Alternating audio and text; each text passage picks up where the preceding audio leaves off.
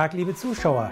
Hier ist Günther Umbach mit dem aktuellen Thema rechtliche Risiken der Kommunikation oder was darf ich eigentlich in der Healthcare-Information machen und was nicht. Sie erhalten hier praktische Tipps zu Chancen, Risiken und Fallstricken. Nun, in der Healthcare-Kommunikation gibt es vielfältige rechtliche Restriktionen. Wenn man ganz auf der sicheren Seite sein möchte, darf man, von speziellen Ausnahmen abgesehen, nur die von den Zulassungsbehörden, beispielsweise EMA, BfArM, PI, FDA etc., erlaubten Aussagen verwenden, die in der Fachinformation niedergelegt sind. Sobald man sich bewusst oder fahrlässig dazu entscheidet, sich jenseits dieses Gebietes zu bewegen, betritt man den juristisch heiklen Graubereich. Für diesen sensiblen Bereich finden Sie hier einige orientierende Empfehlungen. Ein Hinweis, ich bin kein Jurist. Die No-Go-Area, die man keinesfalls betreten darf, ist Werbung außerhalb der genehmigten Indikationen. Hier verstehen die Behörden keinen Spaß, völlig zu Recht. In den USA müssten einige bekannte Firmen wegen Off-Label-Promotion mehrere Milliarden Dollar Strafe für dieses Vergehen zahlen. Meine Tipps hier sind gedacht für Marketers, Medical Advisors und MSLs. Sie basieren auf meiner Tätigkeit im medizinisch-wissenschaftlichen Bereich und im Marketing der Industrie. Verbunden mit meinen Erfahrungen als Trainer in Workshops, wo Rechtsanwälte als Co-Referenten auftraten. Eine häufig gestellte Frage der Teilnehmer lautet, ist eigentlich eine rechtsverbindliche Auskunft möglich? Nun, das Heilmittelwerbegesetz bzw. das Arzneimittelgesetz geben die Leitplanken vor. Holen Sie im Zweifelsfall den Beistand eines erfahrenen Juristen ein. Aber seien Sie sich darüber im Klaren, dass im Einzelfall im Voraus keine rechtsverbindliche Auskunft möglich ist. So ist der Ausgang im Einzelfall unter anderem abhängig von der erstens Streitlust der Mitbewerber und zweitens von der Rechtsinterpretation des jeweiligen Richters in der jeweiligen Gerichtsinstanz. Frage. Was ist eigentlich Werbung laut Heilmittelwerbegesetz, kurz HWG? Nun, laut HWG ist Werbung die Verbreitung von Informationen mit dem Ziel der Imagepflege oder der Absatzförderung. Verboten sind irreführende Werbung oder Werbung vor der Zulassung. Dies wird eng gefasst.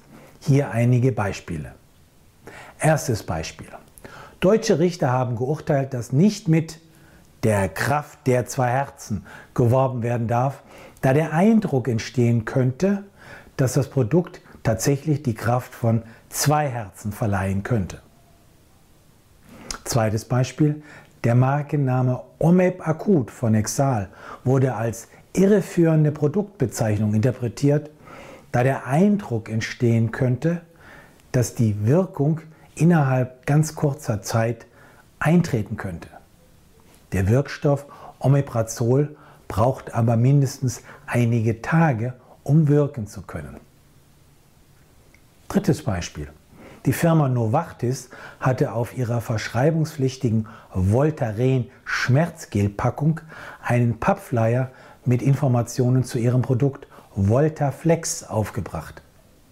Die Parteien strichen sich über mehrere Rechtsinstanzen, bis der Bundesgerichtshof, kurz BGH, durch sein höchstrichterliches Urteil die Sache klärte.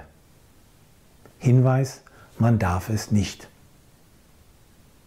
Überschrift Gut für Sie, was immer erlaubt ist. Sie dürfen im Schriftwechsel diejenigen Informationen an die Fachkreise weitergeben, die zur Beantwortung einer konkreten Anfrage erforderlich sind. Überschrift Fachkreise von Nichtfachkreisen trennen.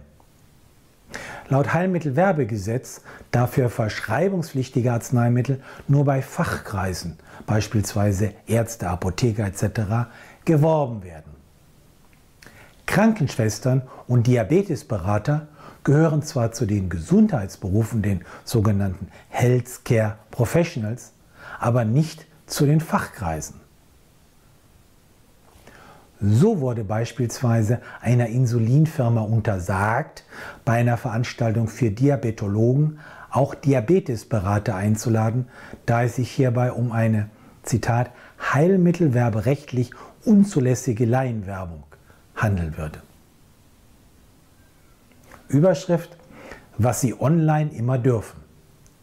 Sie dürfen die Gebrauchsinformation Ihrer Medikamente auf Ihren Webseiten zum Download bereitstellen. Dies gilt explizit auch für verschreibungspflichtige Arzneimittel. Für mich ist es immer wieder erstaunlich, dass es Firmen gibt, die diese Chance einfach nicht realisieren. Überschrift Heikle Werbung, auch ohne Markennennung. Bei Endverbrauchern darf nicht für verschreibungspflichtige Medikamente geworben werden. Was bemerkenswert ist, eine Werbung kann sogar dann vorliegen, wenn der Produktname gar nicht genannt ist und der Verbraucher erkennen kann, dass es ein entsprechendes Produkt tatsächlich gibt. So hatte beispielsweise der Verband Sozialer Wettbewerb, kurz VSW, die Webseiten mehrerer Sildenafil-Anbieter abgemahnt. Überschrift: Was immer geht, neutrale Aufklärung. Was man jedoch stets darf, über eine bestimmte Krankheit aufklären und Hinweise zur besseren Diagnose geben, auch über Storytelling. Einige Unternehmen machen das sehr gut. Zwei eindrucksvolle Kampagnen sind beispielsweise erstens die bist du Chris-Kampagne der Firma Gilead auf www.bistduchris.de mit dem Motto Chris ist jemand wie Sie und ich, der sich unwissentlich mit dem Hepatitis C-Virus angesteckt hat. Die Geschichte wird leicht verständlich erzählt, sodass sie Hirn und Herz der Zuschauer erreicht. Die Botschaft bleibt gut haften. Lass dich auf diese Krankheit testen, denn sie ist heilbar. Zweites Beispiel, die Leben mit HIV Michael, www.mehrlebenimleben.de von der Firma Janssen. Hier einige Statements der Firma. Wir erzählen von der Kraft der Menschen, von ihrem Mut, den Therapien und der Unterstützung, die sie durch Ärzte, Familie und Angehörige erfahren haben. Überschrift, es gibt ja den Informationsbeauftragten, kurz IB genannt. Laut Arzneimittelgesetz, kurz AMG, gibt es in jedem Pharmaunternehmen eine Person, die persönlich dafür verantwortlich ist, dass die Werbung tatsächlich mit dem Inhalt der Zulassung übereinstimmt. Dies obliegt dem sogenannten Informationsbeauftragten. Eine verantwortungsvolle, aber leider undankbare Funktion, die ich persönlich als Medical Director selber jahrelang innehatte. Darauf basieren meine Empfehlungen. Stellen Sie sich mit dieser Person gut und besprechen Sie mit ihr frühzeitig und nicht etwa am Tag vor Drucklegung Ihre Entwürfe. Sie möchten weitere Tipps erhalten? Dann finden Sie praktische Empfehlungen und aktuelle Auswertungen im Management Newsletter, den Sie gratis anfordern können auf www.umbachpartner.com.